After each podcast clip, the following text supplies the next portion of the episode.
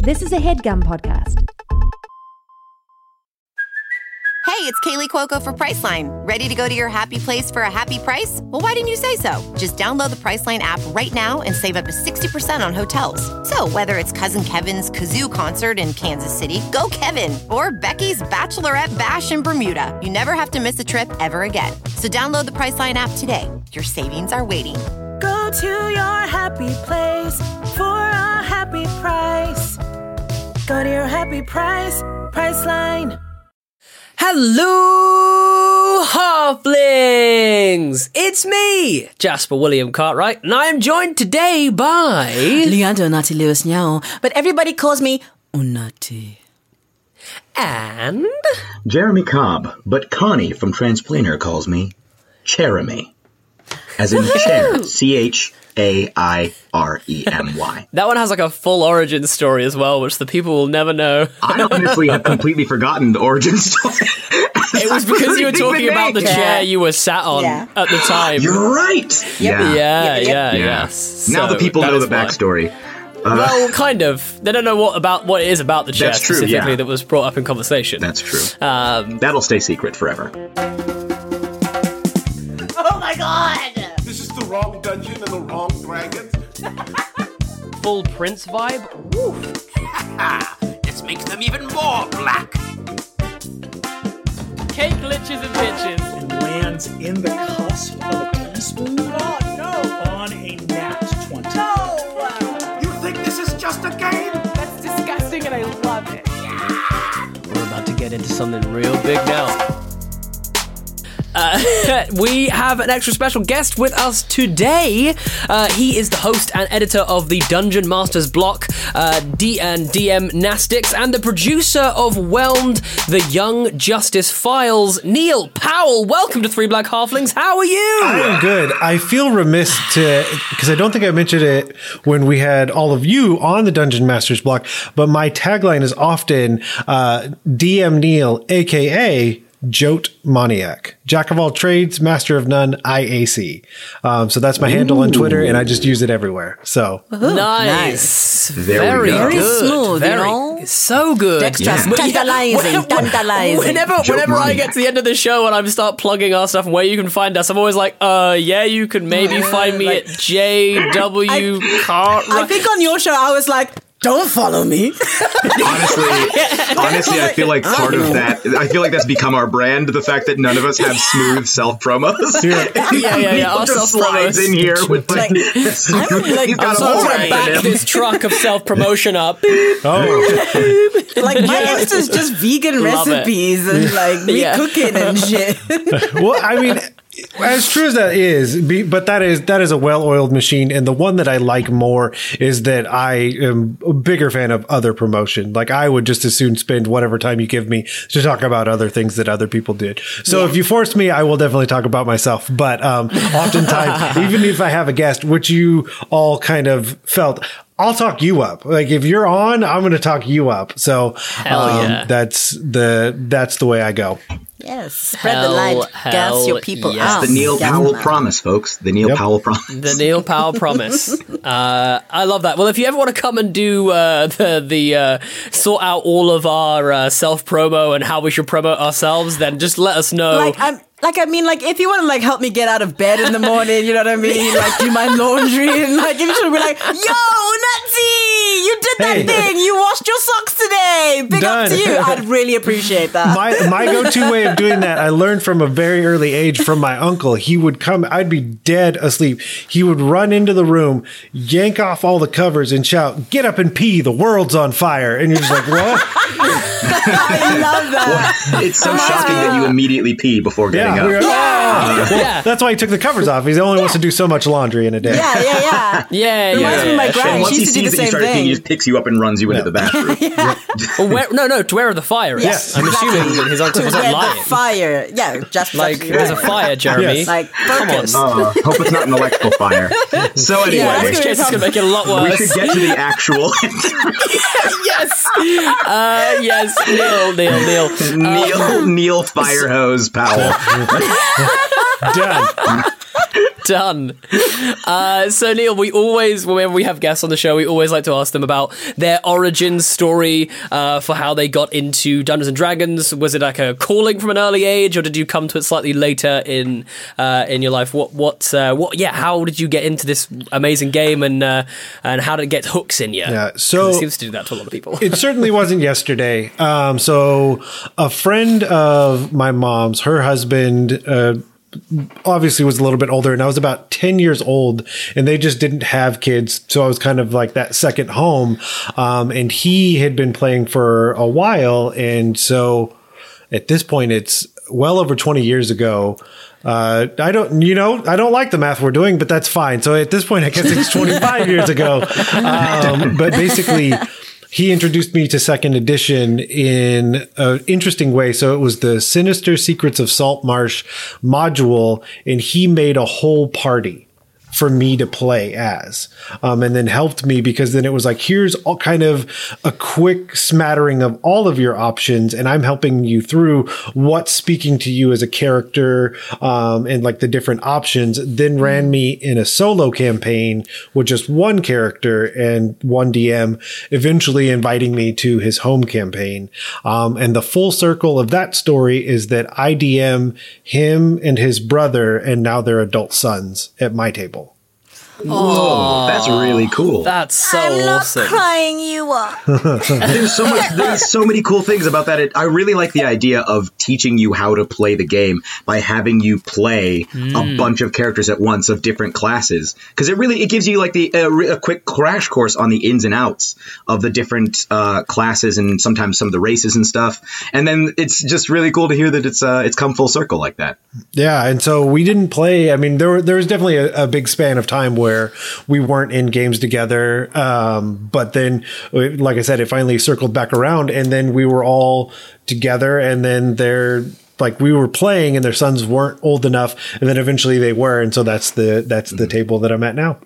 The dungeon student has become the dungeon master Indeed. Yes, yes, I love that, and I, I, I uh, really enjoy the idea, like Jeremy was saying, of like introducing you in that way, purely because as well it stops having those like misconceptions. I feel like everyone, when you first sit down, you read and you go, "Oh, rogue, okay, this is what a rogue has to be." I like the idea that you just kind of meet it almost like a bit mechanically, and just like, what do I find more fun? Yeah. Do you know what I mean? Because then I think that you uh, it removes that thing of like, oh, clerics are always rubbish. Where actually in D and D they're one of the best classes because is they've purposely tried to make it not rubbish and just like the healer of the group. You know, it's like you get to experience the fun of being a cleric without being like, oh no, clerics suck. Yeah. You know. Yeah. Well, and I think I I, like that. think about how much easier that concept is now because if I think about trying to do it in so I, I was brought in during second edition, like that effort on the part of the DM is much higher. And then even in third edition, what if I thought about doing it right now? I could just go grab the starter set and just have the person play all of them. They're printed. They're mm-hmm. ready. Like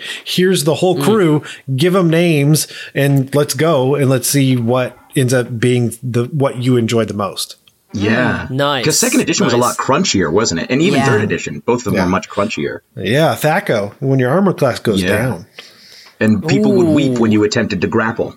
Uh, just because it was, That's- you had to bring out several volumes of rules to figure out how to. Fi- yeah, oh yeah, gr- yeah, grappling. That was like a yeah. That the amount of guests that have like mentioned grappling in second edition, then shuddered on the Zoom. Yeah. I'm glad I've never met this Yeah. before. we had to pause Goodness. several uh, interviews so that the guests Yes. could take a quick breather after the Take mere a drink, mention of Pull grappling. themselves Nice. towards themselves, you know. Yes. So I, I guess my question then is sort of how does it go from being this love, uh, this like kind of family thing, uh, into like more of a public sphere, into these these shows that you work on? Um, what what at what point did you realize this is more than just like a fun hobby, but something that you really genuinely want to like do and bring out into the world? Because I think that's always an interesting step uh, for people to take. Yeah, so the so it didn't actually start with me. So that makes my origin story with the Dungeon Masters block a little bit more interesting because it started with um, Mitch and Chris and an iPhone. Because back in the heady days of six years ago, um, it, in a lot of ways, it, it's a similar origin story to how you all started. Because I know you searched for black people doing this sort of thing like but it wasn't there which is just nuts but back then it was nobody was really doing it. There were a few podcasts that had been around for hundreds and hundreds of episodes. I mean, and now it's just like you you accidentally stumble into an actual play just because you were outside, um, and someone's just like handing it to you. And so it's, it's that sort of thing now. But back back about um, in 2015 when we were very first starting, that was kind of the thing. It, it- there wasn't that many shows, um, and Mitch and Chris had realized these are the conversations we're having anyways. Why are we not necessarily recording them and putting them out? Um, so one of the things I've learned about this fandom, and one of the things I promote the most, is to be actively engaged. And so that's what my origin story is. I observed what they were doing. I really liked how they were doing it. And I just openly asked and said, how can I be involved? How can I help you? And it wasn't how, it wasn't here's how I can help you. It's how can I help you? Yeah. Um, so of course they made me edit. Um, acts of service, God acts of service are ask? important. Acts Yeah, of service so- are important, but then you Yeah. land up cutting the damn thing. Yeah. Yeah, so yeah, so that's where it all started, and then what what um, my intro further in was the idea of DMnastics, the gym where dungeon masters can work out their mind. Um, So basically, it was taking the original episodes and finding uh, like a small actionable exercise that someone could do with that information. So if it was like the magic of magic is one series we have where we look at things from Magic the Gathering and add them to D and D, um, and so then it's taking that next step of like going to a, like we have a forum, grabbing random cards, putting them on there, saying make something. Uh, and so then it was that's what DMnastic is in compared to the DM's block. It's a like legitimate step by step exercise. Go through this and like I said, lift the mental weights. That's super cool. I'm going to do that with my housemates because I have no idea what they want to do with anything, like with their characters, nothing. I'm just, gonna, I've got a whole bunch of Magic the Gathering cards. I'm going to be like, here you go, pick the one that Yeah. speaks to the most. now, this is how you can make it work. yeah, and, and it, it's such an interesting exercise. I mean, Yeah. so uh, so I bought a pack of magic cards for no other purpose than that last Yeah, night for about five bucks, and so and the joy of that is also like I don't know what I'm going to get. So literally, I'll open that booster pack and let's see what happens. Um, Mm. Yeah. So so again, that's that that's that inspiration uh, of DMnastics. I have some Magic the Gathering cards, which I'm going to go open right after we record Done. this. yeah, like I opened mine the second they I've been Jasper. sat there for so long, and I've had no. I was like, man, well, I will, I will, I will, and then I was now I'm like, oh, They're cool. so sick. There's like incredible stuff in there. That's like Yeah. I'm gonna take that. Thank you very much for that tidbit, Yeah. Neil. I am Yep. going to use that. Well, yeah, and even because because you could open it up and you could be like, "That's my character," like, and you didn't know that until literally the second before you see what whatever that is, and uh, yes, it yes, Representation matters. You're Just like felt in- like I could plug that in there. You're like inspired by the art and like the name and the abilities of the like the Yeah. card in particular. Yeah, so every Yeah. everything about it, and so then even certain aspects, and it's got it's developed more over time from published WotC material. I mean, they're they're literally in the same building. So then you're having those worlds come out as published things, um, and but then even going back to older sets, seeing the how those mechanics work, and then yeah, in, in, integrating those further into your D and D game. That's super cool. Thank you. That's very Yeah. very cool. So I'm gonna take some notes. So Dungeon Master's block is a little bit more, I guess, ideological and theoretical. Uh, f- just from having, I guess, listened to it and taught and and been on it, but listen to you guys talk about it. It seems to be more of like you're talking about. For instance, uh, I listened this week, uh, among several, to the TPK episode that you did uh, recently, where you're talking about how to deal with TPKs, how in some cases to use TPKs to your advantage, Yep. uh, different ways of kind of spinning the TPK, uh, where it's like it's more. Unati's having a full breakdown right now. Um, full on. Yeah, if you're wondering why Jeremy's fu- struggling not to laugh, it's because Inati is covering her mouth and unable to. yeah, stop leaned fully away from her microphone. Uh, is Because I'm Unati stuck has in a really like sticky TPK situation and I don't know how to Oh, get boy. out. I don't know how to get out. Unati, you need to listen to the episode. It's, I it's will, very I will, I will, I will. Thank you, thank you. Sorry, continue, Jeremy. But My bad. how did you work your way up uh, from editor to eventually co-host? Yeah, so that so the so the original DMnastics was a segment within the episode. Um, so basically, it was a five to minute, five to ten minute uh, segment that would specifically reference back to a previous episode that would then be in a later episode. So, like you know, let's the, just for simple numbers, saying episode seventy five, uh, would come on and be like, "Hey, I was inspired by episode fifty uh, about magic cards. Here's how you could use those in a game step by step." Um, so it was that approach, eventually spinning out into its own thing, um, and then me being uh, a more regular host after after kind of that integration of DMnastics uh, to be to being on the Dungeon Masters block. Okay. That's okay. So it's kind of like if Stephen Colbert, instead of spinning off for his own show, had become co-host uh, of the Daily Show back in the day. Like you started out as a segment and then uh, uh, graduated to being co-host. Yep. So I actually wanted to ask it, because since the the DMnastics is so much more about like practical, how do you put this together? How do you like mechanically draw this out uh, from like different sources and developing those aspects?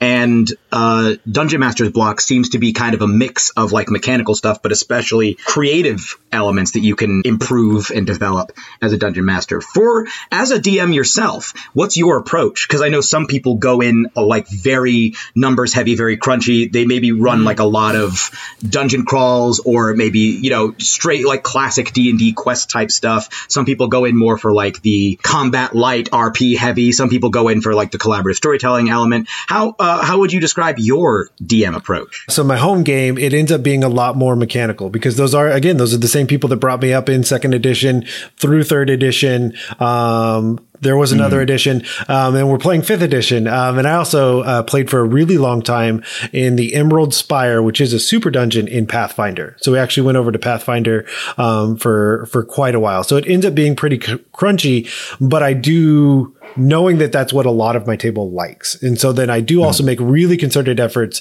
to say, okay, but, and then, but like, what is your background? I'll make that my job to integrate those things a- as we go along and other things, uh, come up at the table. When it's not, and it's usually for streamed games, I usually end up straying pretty far away from mechanics to stay more agile in those moments because then there's no it's not i mean you're on a stream i can't be like hey Yeah. cool i need to air quote go to the bathroom because i don't know what's happening anymore i really just need to look a bunch of stuff up online um, yeah, yeah. and, and so I end up moving away. But so I have a, I ran a stream that was all focused on being inside of Undermountain. Um, and that ended up one of being, while it was there and I did have mechanics on hand, it ended up being one of the most RP heavy, amazing games that I've ever played. Um, so then, so, so that's basically kind of my home versus one shot or stream. Nice. I, I- I wonder if I can piggyback actually a little bit on that question, Jeremy, because um, we, uh, you know, I'm like a, I'm a massive home brewer, and I've been doing a lot more recently in terms of actually like reskinning things and like putting things mechanically into game uh, that aren't quite there, or you know, taking something and changing it a little bit. Like, what's your approach? What would be your advice, I guess, to listeners who maybe are trepidatious about uh, like adding in homebrew elements because they're worried of the worried about breaking the world or overpowering something, underpowering something, uh, that kind of thing. 'Cause obviously, you do a lot of that, especially in uh, DMnastics, and I'm just interested. What's your what's what would be your approach or, or advice on that one? I think the biggest piece of advice is they're right. So it's gonna happen, and so you need to be okay with that up, up front and have ideas on how to undo that in those moments. Because one of the biggest things, and I don't know where that piece of advice came from, but it's I- oftentimes I'll look at it like health points. Um, so let's say it's ten d ten. That theoretically means, in a worst case scenario, that that monster has 10 hit points, and in the best case scenario, has 100 hit points technically all of those answers are right because it's all it's all the power of the dice. And so figuring out what that what that looks like and then just changing it in that moment and having those dials to turn. Um, and another big one is figuring out advantage and dis- if we're speaking specifically to 5e the other dials that i always have ready to turn are advantage and disadvantage and whether or not someone has proficiency um, because that because okay. that swings things in a really big direction. If I were to say you don't you have disadvantage and you don't have proficiency versus you do have advantage and you can use your proficiency bonus. Like that that swing Yeah, is yeah, yeah, really yeah. really big in either Yeah. direction. And you're the you're the reason that there can be uh, environmentally advantages and disadvantages at any moment. Like because you, can introduce um rocks fall everyone dies or rocks fall and everyone Yeah. has difficult terrain. And so now that disadvantage is applied. That's that's awesome. I'd never thought of um, I'd never thought of the idea of environmentally if I you know if something was not working or you know uh, being too underpowered or too overpowered, then sort of chucking in something that could then yeah, like you said, um, very simply, you know, uh, we know with it being damage dice or advantage disadvantages. That's something that's so easy to like do on the fly as opposed to just panicking and being like, I'm gonna kill all my players. Yeah. Or, this is my big bad, and they're getting smoked real hard. yeah, no, Like- and that's that's absolutely Yeah. right. Like, and that like because I I tend to sort of like struggle with that. Like RP like world, like I'm like I'm in my element. But when it comes to like balancing those encounters, I'm like, ah, I don't want to go too big, um, or I don't want to like underplay it. But like also understanding that your environment is also something that you're playing is really really useful. Yeah, that, Absolutely. and, well, I mean, even lower. We had talked about it on the episode that you were all on. That the idea is also, I think we. I don't know. Maybe there's not a nice way. Um, I think people are too beholden to like higher level monsters having lair actions and legendary actions. Like, Sure, like yeah. a lair. I mean, a lair. It sounds so ominous, but it's like that's just where the person lives. Like uh, you're in my house. Like that's how the lair works. So a first Yeah. level creature has every right or reason to have lair actions if that's where you're encountering them.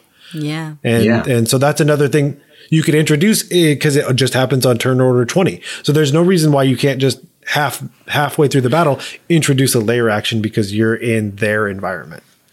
Yeah. And also, there's no reason that even if it's like a, a chicken, they'll, there's still going to be one, you know, a chicken that's stronger than the rest of the chickens. Therefore, it's a legendary chicken. Yeah. Do you know what I mean? Yeah. Oh, please don't talk about chickens. I'm still trying to find all the damn chickens in Legends of Zelda. In freaking Yep. Legends of Zelda. Like, I can't. I can't. I'm just, one last damn chicken. It's been a year. now I want to play in a game where you're a fox infiltrating a chicken coop. Uh, and then, and you come up against legendary Yeah, yeah, chickens. legendary chicken. And also the chicken lair. Like the chicken gets lair actions, like where Yeah, they chicken gets hay lair actions. into your face and you, everything. The area is obscured. Those uh, claws, man. Those claws. And it stinks. Those claws are it deadly. stinks. It makes Yeah. you want to fucking Yeah. chunder. Mm-hmm.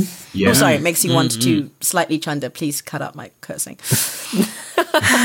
no, they should remain. They shall remain. We're adding it to the intro. Uh, Yeah, yeah, yeah, yeah. great, great, great. Uh, I also wanted to say, in terms of the HP thing, that is a I that is an idea that I have used before because in the very first game that I ever ran, uh, the big bad, like the players had stomped through the first most of the first few encounters, um, in large part because what I let one of the players, the barbarian, min max, so that he started with maximum strength and 19 constitution. Uh, so he's just an absolute monster at level one.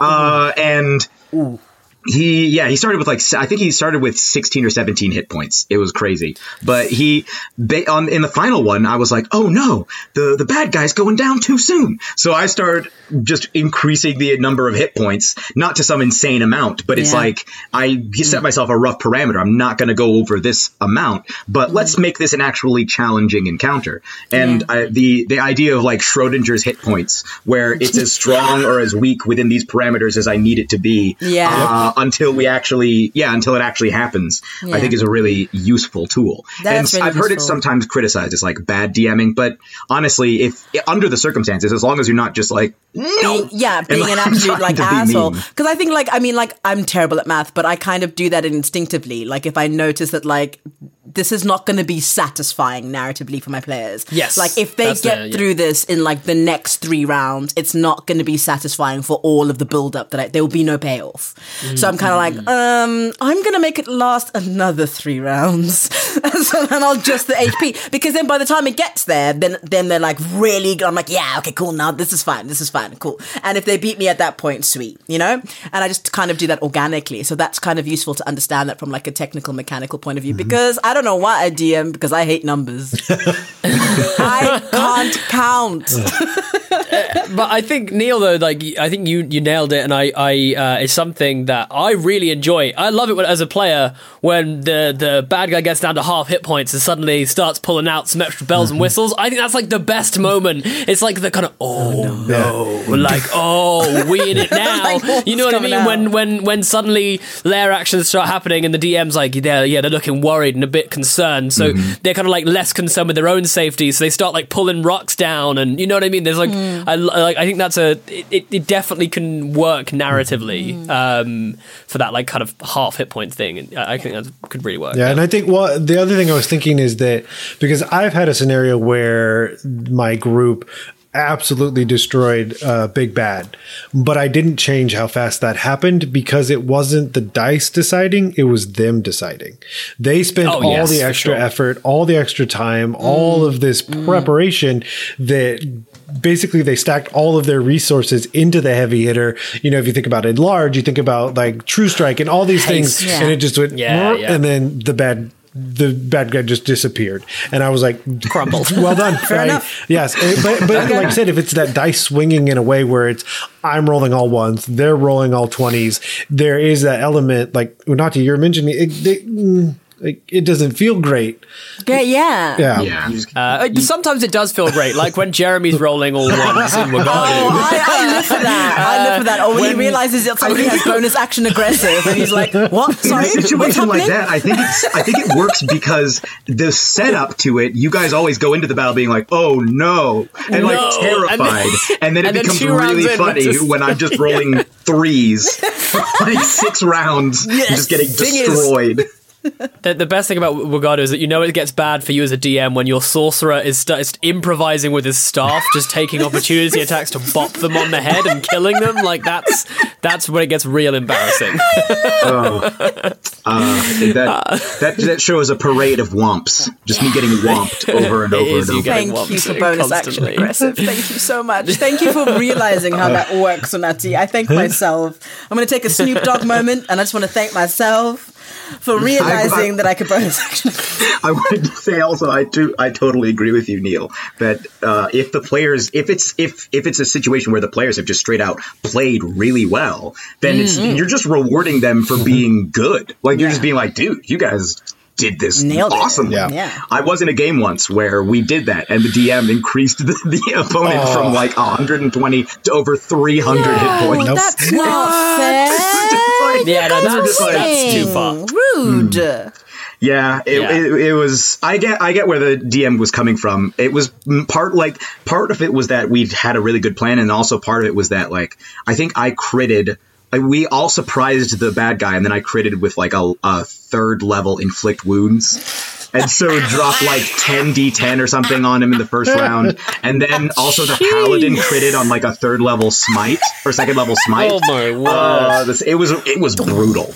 Uh, and that was how we did that much damage. But still, you just gotta let it happen. I feel like You gotta let it happen. I- I'd be interested, Neil. I'd be interested to know what's your opinion of doing it the other way. Like, if you're reading a room and like the, and it's like not necessarily that they're in a TPK situation, so therefore something narratively interesting might happen, but it's like, like they're gonna win, but it's it's getting a bit crunchy, or it's getting. Do you know what I mean? Like, I wonder if you've ever encountered that. I feel like I have like once or twice. Um, what what would be your thought on that like if you feel like it's getting a bit crunchy i don't this isn't narratively going to be really interesting if they all get killed by a bunch of like i don't know quicklings Yeah. or like you know what i mean like or even that the random result is inevitable. You know they're going to win. Mm-hmm. Why are we Yes, waiting just taking another it to a six long rounds time. to get this? yeah over? Yeah. So, w- yes. So to speak back to Jeremy's point, sometimes people don't agree with these mentalities, and I'm okay with that. If that's the way you want to run your table, and you truly do want to just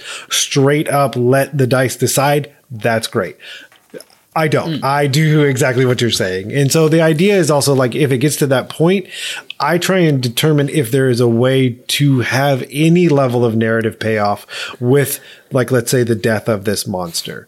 Um and so then you kind of get into potentially the idea of like uh, is there somebody that maybe isn't getting the spotlight as often enough this session um or this game because again if we're in that range and it's not like the the most I can get out of it is like giving the basically kind of giving the kill to a certain person.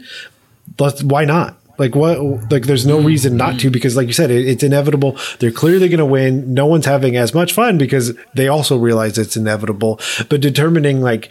Is there any is there any at all narrative piece of like oh these are the same monsters that took my village well like let's let's let that mm. character do it like why not or again like Yeah. going back to someone Yeah. that hasn't had as much spotlight this session and going with the classic Matt Mercer how do you want to do it It's time we thank this week's sponsor, Scent Air. Halflings, let me ask you a question. Do any of you suffer from nose blindness, or did you suffer from nose blindness? Because I used to, until my wife uh, introduced me to what you could do with a space if you made it smell, you know, a little bit better. Scent Air has over 30 years of experience scenting homes, stores, event spaces, and beyond. And now you can shop online and scent the mood of your home or business.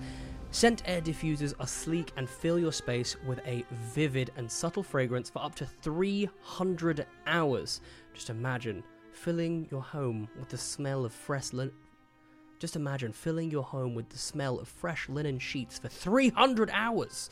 The Scent Air app also lets you schedule your fragrance and control the intensity right from your phone. Scent Air is available online in the US, Canada, and now in the UK and France. And now you may be thinking to me, well, maybe do I need this? Do I need? Let me throw out something for you. Imagine scenting your D&D spaces. You've got a crew coming over and you really want to get them into the mood. So you light your candles, you get your snacks ready, and then what do you do? You fill the room with a gorgeous scent that is so evocative of the world that they're going to be in. Perhaps your party is going to explore a new and incredible marketplace, and so you fill the air with Tuscan orange scent, or even pink grapefruit, or sun shower. Or maybe they're going to a sophisticated party and so you fill the air with a dark vanilla pomelo scent. Or perhaps it's a classic pirate themed adventure and so you fill the air with an ocean scent or island breeze. This year, try luxury home fragrance trusted by pros by going to scentair.com and using the promo code HALFLINGS for 25% off your first order. That's HALFLINGS for 25% off your first order.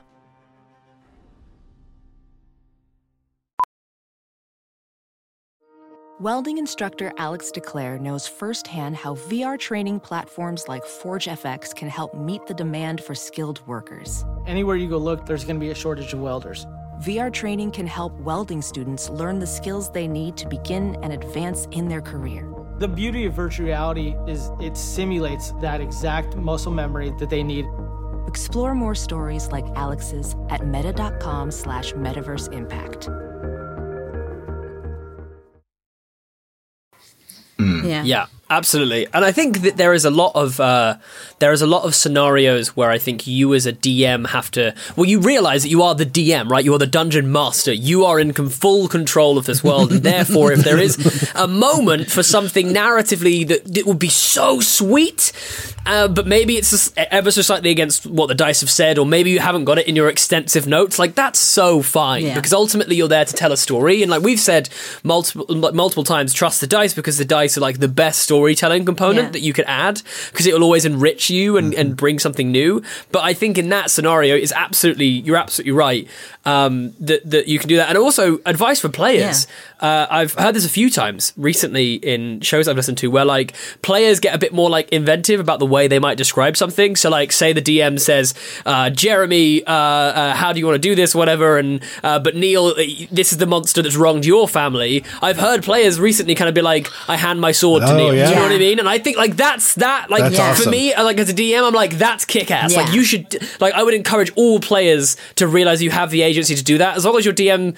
uh, I mean, if you're at the end of a bu- uh, end of a fight, it, it could get a little sticky if you're like midway through a Yeah. fight and that that person's the other side of the of, of the, the the thing or whatever. Do you know what I mean? But generally, I I, feel like as a. DM, I would definitely let that moment Yeah, happen. Yeah, no, for sure. Because I think I had, like, by way of example, I had a similar thing at sort of my table, and in that one of my players like had picked a character that they didn't really like eventually mechanically, and so we like we figured out how to like kill them out of the game without the other players at the table knowing, and then they all kind of tried to save him.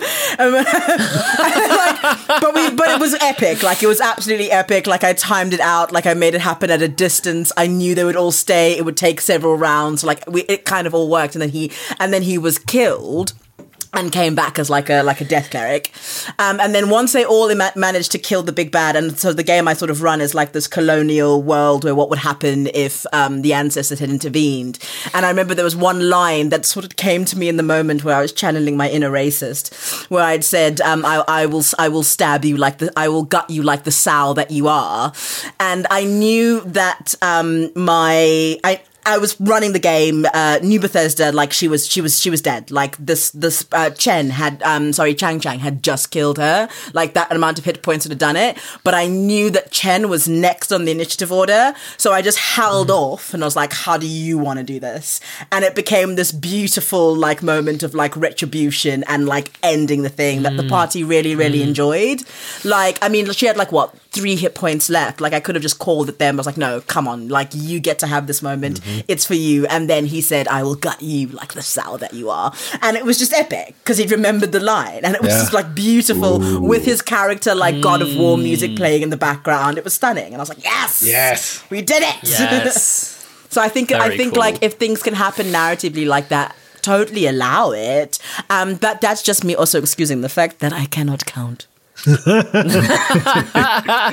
Unati's got to get out of jail free card because she might just not have calculated Yeah. right. So You know, maybe. but maybe they did, maybe they narratively, didn't. it was fucking beautiful. She's just going by was, how yeah. it feels, folks. She's just going by how, it feels. how many hit Yeah. points. I don't know, however, however many it feels appropriate Well, to have. yeah. It feels appropriate. Yeah, yeah, yeah. You did 14. That sounds like a lot of damage. We'll say it started looking hurt. yeah, yeah. Uh, Neil, you you had said, uh, well, throughout this, I think one thing that you kept bringing back is that the fact that you try and tailor your DMing to the players. Uh, and I was curious. Uh, I don't know how what your tables are like diversity wise, but I'm curious in terms of trying to like uh, tailor things to your players, how you approach uh, like diversity in terms of whether you have a diverse group of players at the table, uh, or whether you're bringing in uh, like drawing from different cultures that d&d maybe doesn't focus on as much things like that introducing those into your games diverse cultures peoples etc how do you approach that uh, from your dming Yeah. uh, from a dming point of view that is contextually um because we're in a podcast setting i am paper white so we'll just we'll we'll start there and so just, just for just a quick frame of, of reference and so one of the big things is one of the biggest things i would say from every aspect is that and this is going to be very simplistic but i mean it with as much weight as possible is that words have meanings Mm-hmm. Yes. so, and they can mean different things for different people. So, like, it's super important. It sounds very simple, and in a lot of ways, it sounds almost like like cliche and dumb. But no, like words have meanings. Um, so, I think one of the biggest things about approaching diversity is finding the right word about those cultures that I look at. Because I think one of the biggest go to words is how are they different? And I think that's always the wrong question to ask because my question is how are they awesome? Like or hmm. what about this this group? What about this culture? What about this individual makes them awesome? Why are they why why are they there? Like hmm. I mean as simple as that is, like I, that's the right question I need to be asking about why they're being introduced into my game or at my table. And, and Yeah, why are they awesome enough to be involved in your fantasy mm-hmm. realm, this mm. incredible, awesome mm-hmm. place that you've made? Why have you picked these specific Yeah. people? Yeah. Yeah. That's so beautiful, Yeah. man. Like that, I, that's really like such a, a great way of putting it that I've never like encountered before, and I'm now annoyed at myself. Like, I can't with this. God damn it! How are they same, I'm same, gonna but steal different? it, but I will credit you oh, every time, Neil. I, Perfect. Yeah. But yeah, so that, that's my big- that's my big, my biggest thing. And so then contextually, like, no, I don't I don't have a very diverse table of people that are playing at my table. So I I, I also have a relatively large table. I'm trying to. I can't do math either. I don't know. So sometimes people show up, sometimes they Better don't. than me. Yeah. So I have I have. oh, Six players. is five. Yeah, six, six players, including myself. That was the problem. I'm like, who, I count, right? I am a person. Yeah, I'm a person at the table. So Yes, there's seven me, people around the table, and then I have two uh, POC at the table, but they're all men, um, and so there, there's that aspect as well. But again, my biggest thing is why would I?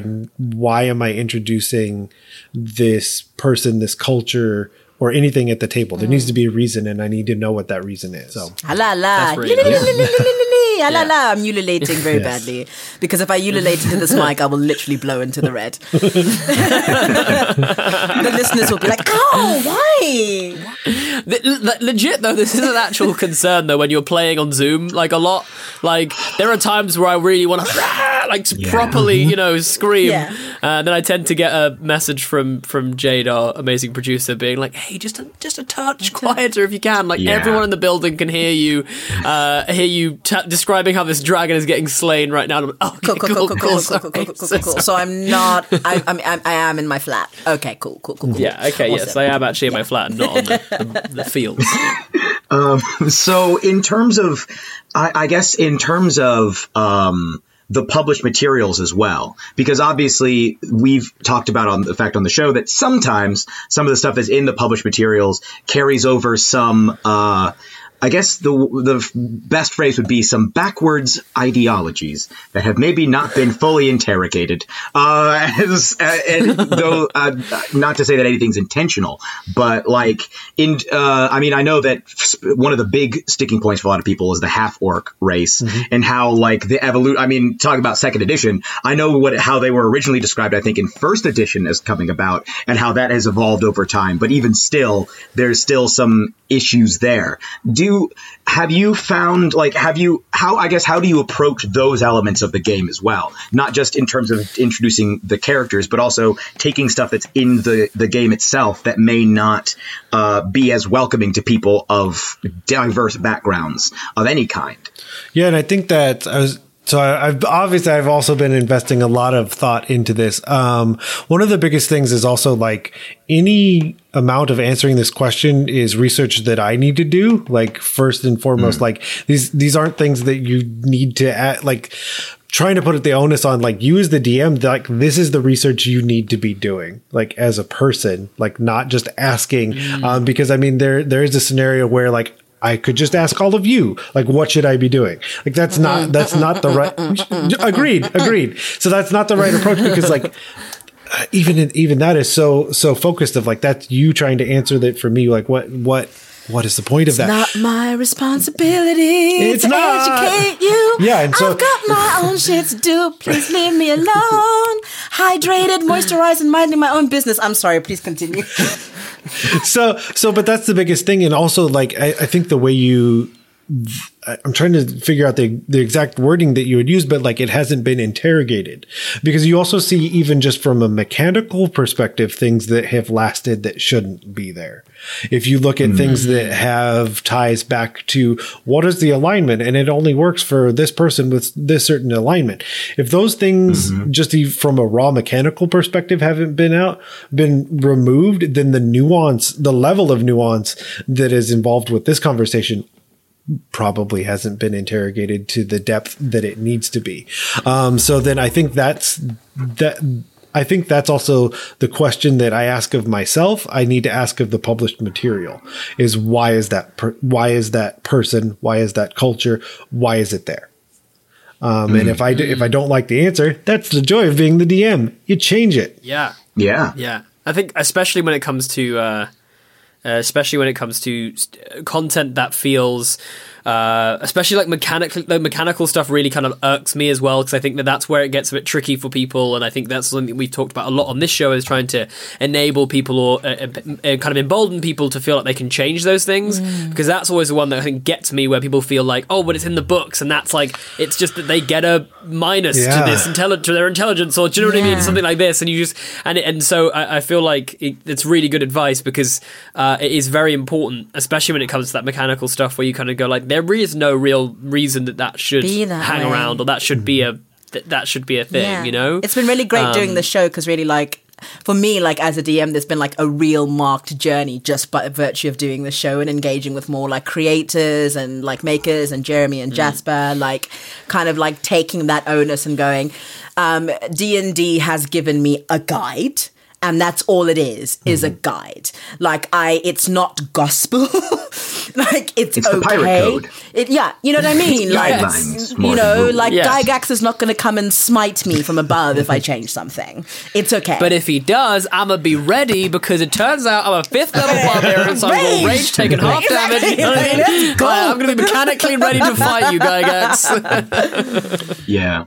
That was really well put. Yeah, all of that to say, like the published material has problems. Like you, you, and and again, I've listened to everything, and I'm going back through um, and catching catching up on the actual play, uh, of course. Um, but Hey. but the the conversation you previously had about just um, yeah, just just contextually, like there are problems because I, I think going back to like even the first thing that I said, words have meaning, um, Mhm. and I and I think Mhm. it's not some of that hasn't been approached in that way. Um, I, and I think it's it's a it's a it's a slight attitude thing, which I think is shifting in the public lexicon as opposed to just like in our community as well. The idea that words have meanings. I think for a lot of people, uh, there was uh, when a lot of uh, change has happened since you know like uh, early sort of two thousands, two thousand tens, kind of onwards. The idea that words have meaning, the ideas that words can really change people's lives, affect it on a very fundamental level. Um, the, the the way we approach words in society, etc. And I think that we're just starting to get to that point now as a community where we're realizing, oh, like if I say, if I continue to repeat the same stereotypes in my home games with my group of friends, I'm going to perpetuate this thing that I actually like, you know, because I think it's um uh, it- you know, it's always one of the things that's hardest to do when you're in a c- close group of friends and there's people make jokes about something and you kind of feel like, ah, I don't, I should call that. I feel, don't feel comfortable calling that out, or I don't feel comfortable kind of addressing that. But like D and D genuinely is something where you can help to mold the Yeah. way that we we approach these things. You can change the the sort of the way that you talk and the way that you approach things. Um, you know, uh, uh, I've I uh, you know D and D's been helping me getting over my uh, uh, you know getting used to using they them pronouns and things like that. Do you know what I mean? So it's a very real. There's very real world tangible Yeah. things that you can do just by altering the the lexicon you use within yeah, the game. and I think um, uh, on that, Jasper, as well. I think, like you say, Neil, like words have power, but I think like the further extension as well from that is that one, like you're talking about, you know, people becoming more aware. Um, what's starting to happen is like re- releasing that process of like it feels like a personal attack and just understanding that your unconscious bias has power. Like you need to like, and and I- I have it. I have unconscious bias. We all do. So like I need to kind of like sit down and go, hang on, how am I not seeing this? I'm seeing this through this lived experience, through this lens, through this trauma brain, through this whatever. Um, and somebody Yeah. is coming to me and saying, hey, you're missing something.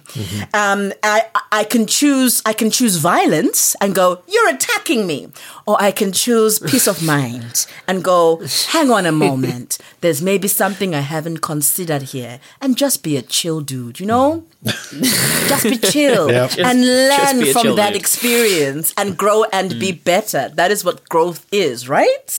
On the on the subject because you mentioned alignments as something that can some especially when they're uh, associated with specific races and so on and so forth the it's been uh, really interesting playing wagadu where alignments really aren't an issue and in fact morality itself is pretty de- it's defined as being very gray in the in the so Mm. in the book itself it talks about how um it's there, nothing is necessarily entirely good or bad. It's a matter of perspective, and it's it's basically a completely different framework of morality. Because in contrast to Dungeons and Dragons, it's dr- drawing from, uh, I guess, a more uh, African uh, moral framework, whereas D and D, uh, though it is officially religiously unaffiliated, I think it's fair to say, is ultimately drawing from a Judeo-Christian framework in morality.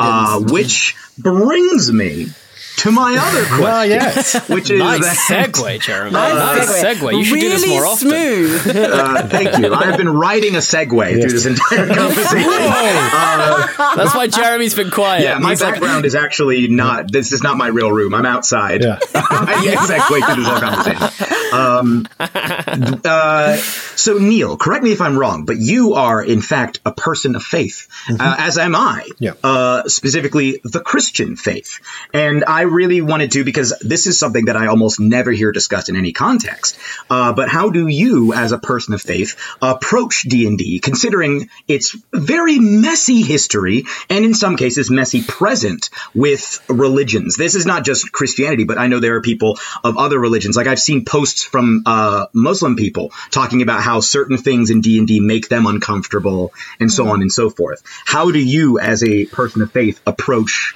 the game and those elements of the game that might normally be considered problematic. Yeah, and and so to to add a little bit more context, both Mitch and Chris are currently their employment is as youth pastors at Christian churches.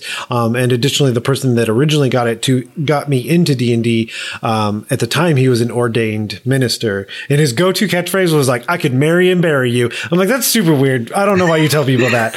Um, Please stop talking about I was that. like, no, okay. I'm trying to figure it out. Yeah, like- marry, marry and bury me. Oh, These are I'm- huge life events. Yeah. Please oh, okay. Cool. this to my Um, mind. I'm too young for either How of them. much hopefully. time is passing Yeah. between? same day, um, baby, same day. Wow. Maybe not even in that order.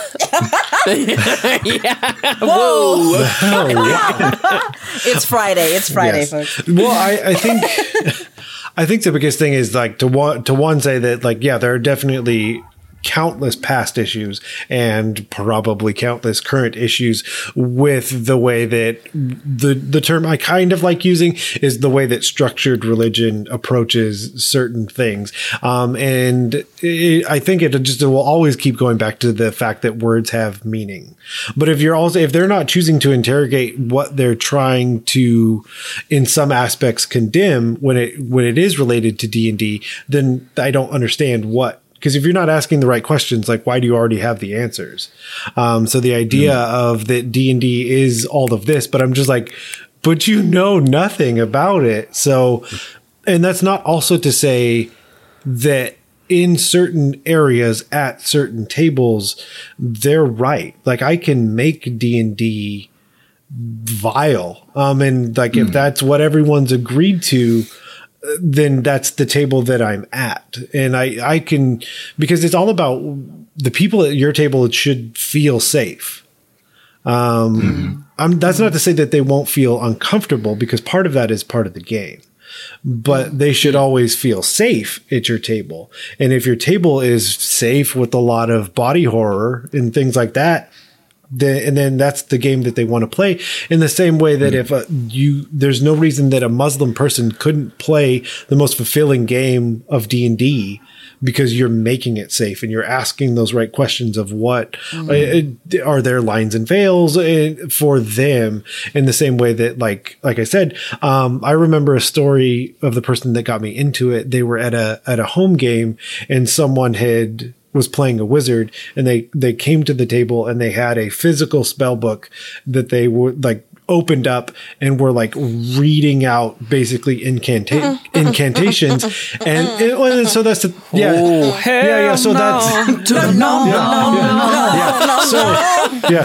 So, so the culmination of that story was them basically saying, "You're a rogue now," um, eh, because they weren't comfortable with that oh at, at their table. Like the the person just showed up mm. out of the blue, literally like opened a book and ba- to for that player basically said that I can't cast my spells if I don't do this, and Okay, well then, sir, you cannot. Looks like you can't Yeah, cast listen, you can't cast spells. You can't be in my house because I don't need anything coming. I don't know what you Yeah. believe in. Yeah, yeah, yeah. Oh. If someone playing a warlock turns up with a Ouija Ah, board, get out. I, you Get tell you out. what, you don't have to leave. You don't have to leave my house. I'm Yeah. gonna leave No. my house. I don't want to be anyone. I'm a Guys, my vial of pig's blood have arrived. I'm pulling out a huge bucket. Get out, yeah, sir. You Just in can time for the get. game. Yeah. Who we resurrected. You can get all the way out. You can get out of the state. You can get out of my WhatsApp group. You can get out of my Facebook. Block, block, block, the block, block, block. Out of my life. But I guess if that's at the same time, if that's the game that you want to be Yeah. playing, like you said, you know, if that's Yes, the game that you're playing at your table, I, I think Absolutely. it comes down to a conversation. And I, what it sounds like you're saying is that really that that D and D is uh, a framework. It's not as prescriptive as people sometimes consider it to be. So those elements that could be problematic could easily be reskinned because at their core, it's they're just they're just a frame on which to hang stuff. You don't have to call if if you're on if you are in a religion that ma- causes uh, like makes you uncomfortable with dealing with like infernal stuff, fiendish stuff, anything to do with demons or devils or hell or the the abyss or anything like that. You can easily just reskin it or just not include it in the game. Descent of Avernus no longer exists. But like, Yeah, you can throw that out. out. Yeah. and Yeah. you you can uh, but the, I think the core is that it has to be a conversation between the people at the table, what they're comfortable with. I guess if you're a group of like Wiccans playing D and D, you might want to include more stuff to do with like calling on the forces of nature and so on and so forth. And maybe you do want to be casting spells at your table. I don't know. The the other thing I think about is like even even looking at like a religion is is does the religion in that D and D setting is that something that makes the person uncomfortable? Mm. Because there's no reason mm. why I can't just take the stack of of deities and go squish, and now I have a D and D setting that is monotheistic. Like mm-hmm. Yeah. done. Like it's different aspects of the one god that is in the setting that I play. Okay. Yeah. I, I think I think something that's making me realize as well is that uh, to to an extent we've discussed this many times where uh, the the the bad the, the the downside that we feel like uh, that's currently happening with a lot of editions and a lot of things that come out that are still problematic and that aren't being dealt with is that the the people that make the game don't give you enough tools, don't sort of show people enough uh, how to remove those problematic elements or change them or help people feel safer at tables, etc. Um, not necessarily that they can't be. It's like they, they're not encouraged to, to do so enough. Uh, they have to kind of go out of their way, listen to shows, you know, watch videos, etc. on how to do that. And the the, the reason I say that is because I, I wonder whether, uh, speaking in this context, especially when you've got, say, um, a game which uh, uh, I mean several classes uh, deal very intrinsically with religion within game etc. It's making me realize that actually the, the likelihood is that you're probably never going to get to a point where Dungeons and Dragons is going to be a okay for everyone. Uh, it, but purely on the basis that like you know if you're dealing with uh, a religion of any kind, there there will almost certainly be counter ideals etc. Um, but what I what it's making me think is like actually exactly what you're saying there, Neil. Is that, that if if the way that they framed it, if the way they brought you the material and said like, "Hey, here's the guidebook," do you know what I mean? Here's the, the thing, and then just very quick, like very easily gave you like a, if you want to remove this stuff, here's how to do it. If you want to remove this stuff, this is how you do it. If you want to change something, this is how you do it. Like that's where I feel like the the there is the issue the real issue for me is they don't give you the the kind of tools to very easily rework something or very easily change something uh, so that you feel almost like it's very it, it makes it feel like the onus is on you and i feel like the onus should still be on like the makers of the game to give you those to give you those I, things. I think even unspoken, unspoken, that onus is there. Uh, whether or not WotC realizes it or not, something that I've come to uh, a, more, a lighter version of this conversation, but come to the same realization is that certain people won't do certain things unless they're in like a, like an official Yes. WotC published material, and I'm like, wait, what? Yeah. But but why? You're Why? in charge. You do you. Like, but but Yeah. the cleave rule but- just helps Yeah, but, just but do some it. people don't feel empowered to do certain things and use Yes. certain rules until they've seen it in an officially published WotC material. Exactly. And so that Yeah. to speak to that, to say that that that onus ends up being there because that's how some people feel is that they they mm-hmm. won't Yeah. do it until they see it in a book.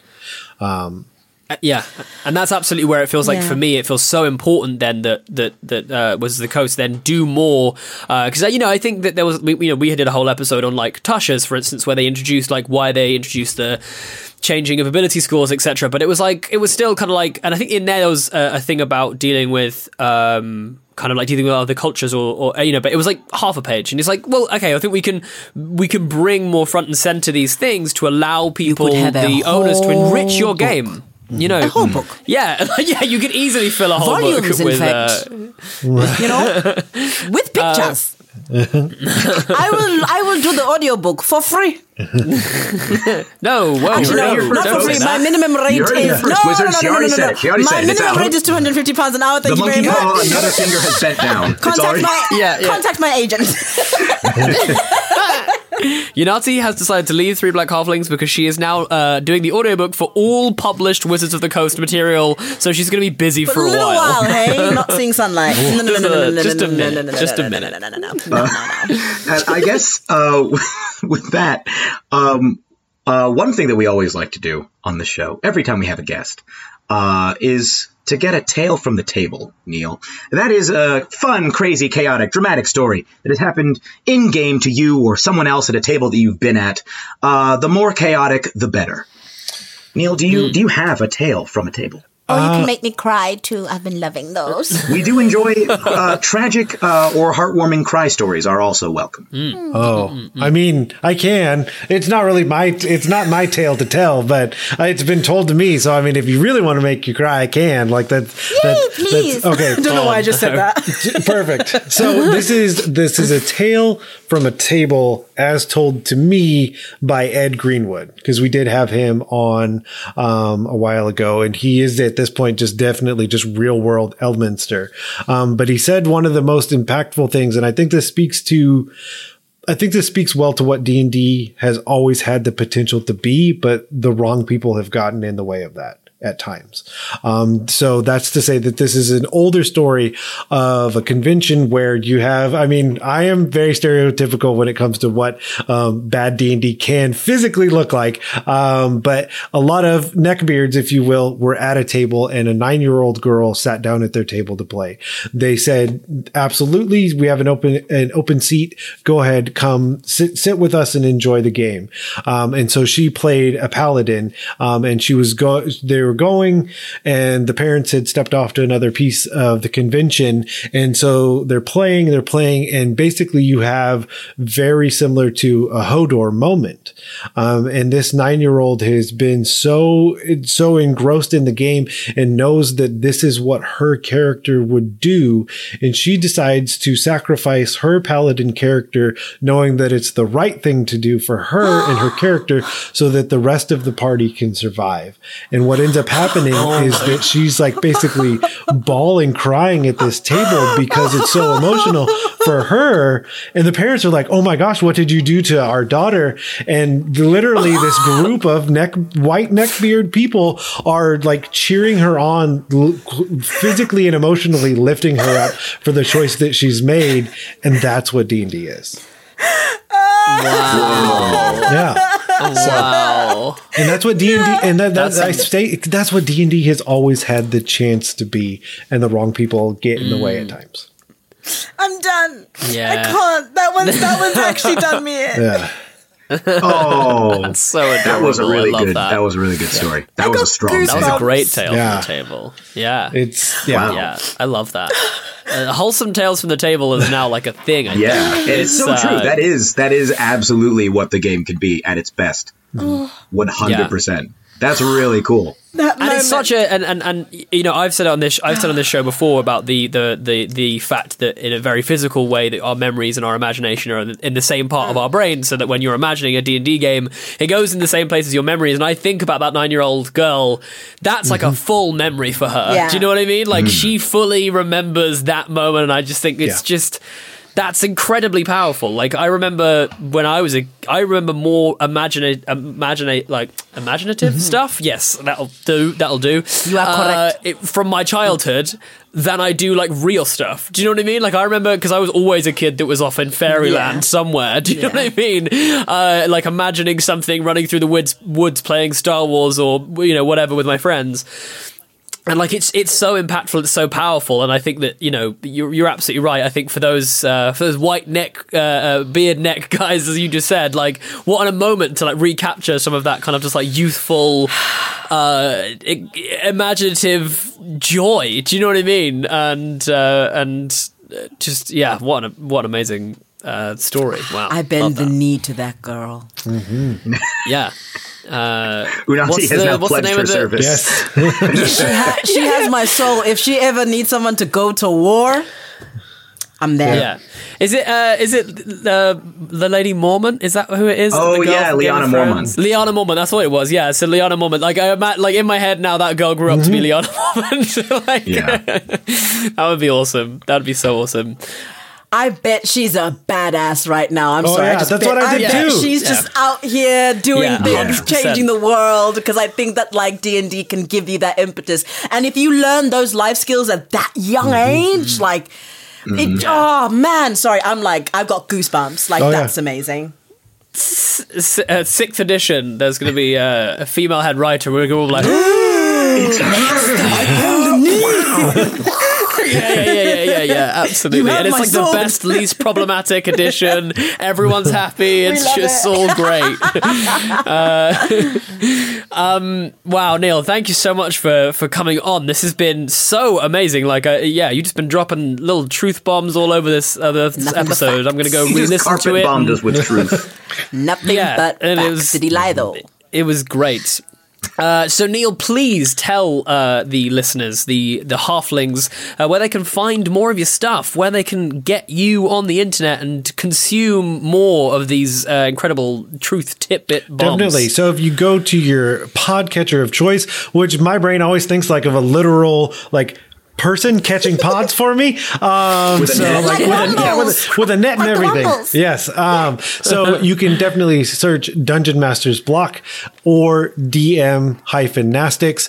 Uh, and then of course the one that we didn't really talk about, but if you happen to like Young Justice, a cartoon um, that is coming back for a fourth season, that's the other podcast that I do. So whelmed the Young Justice Files. Uh, Twitter handles would be at DMS underscore block or at And for me personally, that's again at Jote Moniac, Jack of all trades, master of none, IAC. Love it. Thank you so much for, for coming on, Neil. Uh, and thank you, Halflings. Obviously, you can find us as always on the internet. You can follow us on social medias at uh, TB Halflings. Uh, we also have our Patreon as well, which is uh, patreon.com forward slash TB Halflings, uh, where you can get more TBH goodness. And I think that's about everything for this week. So thank you so much for listening. And we will see you very, very soon. So long, Shire folk. So long, Shire folk. Meow. Keep on dungeon mastering.